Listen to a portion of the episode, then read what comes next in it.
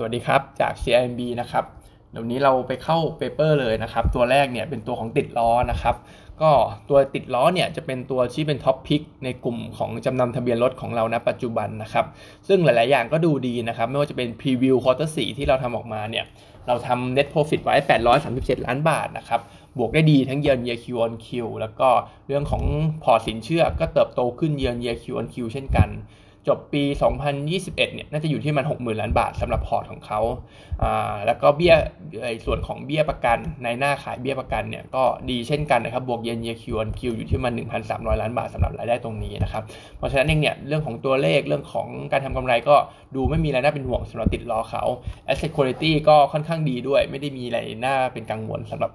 asset quality นะครับและอีกเรื่องหนึ่งที่อาจจะเป็นตัว boost กำไรของเขาได้ดีในช่วงต่อจากนี้ก็คือเรื่องของ cost to income ratio นะครับ ใน quarter สี่อาจจะเห็น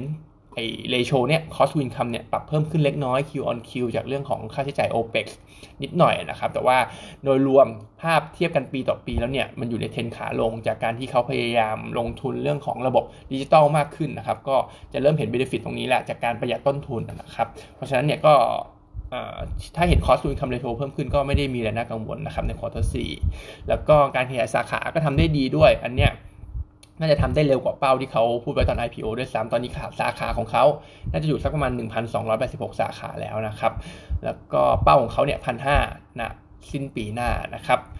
เพราะฉะนั้นโดยรวมเนี่ย outlook เลยยังมองตัวติดล้อก็อยู่ในออยู่ในเทรนที่ดีอยู่นะครับ เรา forecast ตัว net profit CAGR เนี่ยจนถึงปี 2023 เนี่ย 29%โดยเฉลี่ยนะครับ หลักๆก็จะมาจากเรื่องของ loan growth 17%เรื่องของ brokerage fee เรื่องของคอ cost to income ratio ที่เราบอกมันจะลดลงนะครับ ก็เลยเป็น top pick แนะนำเป็นซื้อ target price 47 บาทสำหรับตัวติดล้อนะครับแล้วก็มีข่าวนิดนึงสำหรับแบงก์ออมสิน ก็เห็นแบงก์ออมสินเนี่ยเขาจะทำเรื่องของสินเชื่อ สินเชื่อที่ดินนะครับ อันนี้เขาก็หา JV ร่วมอยู่แต่ว่าเขาบอกว่าเขาจะร่วมกับพวกรัฐธนาคารรัฐวิสาหกิจนะครับ ไม่ได้จะมาร่วมกับเอกชนและในรอบนี้นะครับ ซึ่งสิ่งที่เขาโพสต์ออกมาเนี่ยสินเชื่อจำนำทะเบียนที่ดิน LTV 70-80%ดอกเบี้ยที่ชาร์จ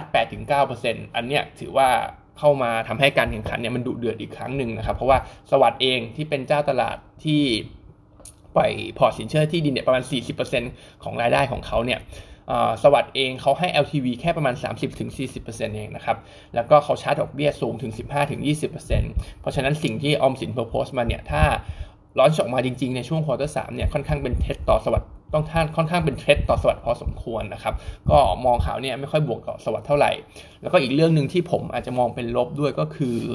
รอบเนี่ย ไม่ก็ก็อาจจะแปลกใจนิดนึงว่าทำไมออมสินไม่จับมือกับสวัสดิ์กันต่อนะครับ ในการทำสินเชื่อตัวที่ดินตรงนี้นะครับ ก็อาจจะพออิมพายได้ว่าไอ้ส่วนที่เขา JV กันไปแล้วเนี่ยไอ้ fast money ที่ทำจำนำทะเบียนรถเนี่ยตรงนี้มันอาจจะทุกอย่างมันอาจจะไม่ได้เป็นไปตามแผนที่เขาตกลงกันไว้ก็ได้นะครับ แล้วก็ target ที่เขาตั้งเป้าไว้เนี่ยก็คิดว่ายังไม่ถึงเป้าด้วยนะครับก็เหมือนการ JV รอบนั้นอาจจะไม่ได้ประสบความสำเร็จเท่าไหร่ก็อาจจะเป็นอีกเรื่องหนึ่งอาจจะเป็นอีกอีก threat หนึ่งที่พอจะ imply ได้กับตัวสวัสดิ์เขานะครับ ส่วนต่อไปเป็น property นะครับ กลุ่มของอสังหาเอง sector เนี่ยเราก็ยังแนะนำ overweight อยู่ต่อเนื่องนะครับ แล้วก็มองมี preview นิดนึง มองภาพรวมของ sector เนี่ยก็ยังเป็นบวกนะครับ quarter สี่เองเนี่ยเก้าบริษัทที่เรา cover อยู่นะครับ ก็เราทำเป็น sector net profit เนี่ยประมาณ 33%บวกได้ Q on Q นะครับ แล้วก็น่าจะเป็น quarter ที่ดีที่สุดในปี 2021 ด้วยสำหรับกลุ่มสำหรับพวกกำไรกลุ่มอสังหานะครับ ส่วนตัวที่จะดูโดดเด่นหน่อยที่ดูโดดเด่นหน่อยก็จะเป็นตัวของศุภาลัยที่จะเห็น year on year Q on Q โตได้เยอะนะครับใน quarter 4จะเป็นตัวที่ดีที่สุดเลยใน quarter 4นะครับ แต่ว่าถ้าดูในปีนี้ศุภาลัยอาจจะไม่ได้โดดเด่นมากนัก เราก็เลยไม่ได้เลือกมาเป็น top pick อันดับหนึ่งนะครับสำหรับศุภาลัย ส่วน outlook ปีนี้ในกลุ่มอสังหาก็ต้องบอกว่าก็ มี growth มีการฟื้นตัวที่ดีอยู่เหมือนกันนะครับ เราทำ net profit เติบโตได้ประมาณ 14.8%โดยภาพรวมของ sector นะครับ หลักๆ ก็จะมาจากเรื่องของเศรษฐกิจที่ดีขึ้น อัตราดอกเบี้ยที่ยังไม่ได้สูงนะครับ แล้วก็การ relax LTV การเข้ามาของต่างชาติได้บางส่วนเนี่ย ก็น่าจะทำให้ sector เนี่ยยัง sector เนี่ยเห็นการเห็นการฟื้นตัวที่ไม่ได้เลวร้ายมากนักนะครับแนะนำเป็น overweight sector นี้นะครับ แล้วก็ตัว top pick เนี่ย เรา pick เนี่ยเราให้เป็น Land and House Origin แล้วก็ ศุภาลัย เป็นอันดับ3นะครับส่วนตัวผมก็ชอบ Land and House นะครับแล้วก็จริง ๆ แล้วเนี่ยถ้าดูเทคนิคประกอบด้วย แล้วก็ดูเรื่องของ Story เรื่องของบ้านแนวราบ คุณภาพของบ้านอะไรพวกเนี้ยผมคิดว่า SC Asset เนี่ยเป็นตัวเลือกอีกตัวหนึ่งที่น่าสนใจนะครับแต่ให้แต่ให้จะให้เลือกเลือกสักตัวเนี่ยผมเลือกเป็นแลนด์เฮาส์แล้วกันนะครับเพราะแลนด์เฮาส์เนี่ยบ้านแนวราบดี รวมไปถึงพวก rental income ปีเนี้ก็จะเข้ามาเยอะ dividend yield ก็สูงด้วยนะครับ สุดท้ายเป็นตัวของ a d v a n c e นะครับ a d v a n c e เนี่ยประกาศงบ quarter สี่ออกมา โดยรวมๆ 6,900 ล้านบาท โดยรวมๆ ก็ถือว่า in line กับตลาดคาดนะครับ ไม่ได้มีอะไรที่มันบวกลบมากจนเกินไปนะครับ ส่วนเรื่องที่เป็นบวกเนี่ยจริงๆ ก็มีหลายเรื่องเหมือนกัน ไม่ว่าจะเป็น core service revenue อันนี้ออกมาดีกว่าคาดนะครับ ARPU ก็ทรงๆตัวไม่บวกไม่ลบนะครับ รวมไปถึง net add มีเพิ่มเข้ามาประมาณ 450,000 คนนะครับ 5G คนก็ใช้เยอะขึ้นนะครับจาก1ล้าน5 ใน quarter 3มาเป็น 2 ล้าน 2 แล้วใน quarter สี่นะครับ แล้วก็บริษัทเองก็ประกาศ target ปีเนี้ยว่าจะโตได้ประมาณ mid single digit ด้วยจาก จากตอนแรกที่เราคาดว่าจะอาจจะเป็นแฟดหรืออาจจะเป็น low single digit อันนี้ก็เป็นอีกหนึ่งเรื่องบวกสำหรับตัว ADVANC เขาแต่ว่าเรื่องลบก็อาจจะเห็นแค่เรื่องหนึ่งก็คือเรื่องของ network network capex เนี่ยดูเหมือนจะเพิ่มขึ้นในช่วงของอนาคตข้างหน้าสำหรับตัว advance เขานะครับดีเวเดนที่ประกาศออกมาสำหรับช่วงครึ่งหลังของปีเนี่ยประกาศออกมาอีกประมาณ 4.24 บาทนะครับซึ่งพอ imply เป็น payout ratio แล้วเนี่ยมันก็ได้ payout ratio ที่ประมาณ 85%นะครับเพราะฉะนั้นปีนี้เราก็คาดการว่า advance เนี่ยก็น่าจะจ่าย payout ที่ประมาณ 90%นะครับ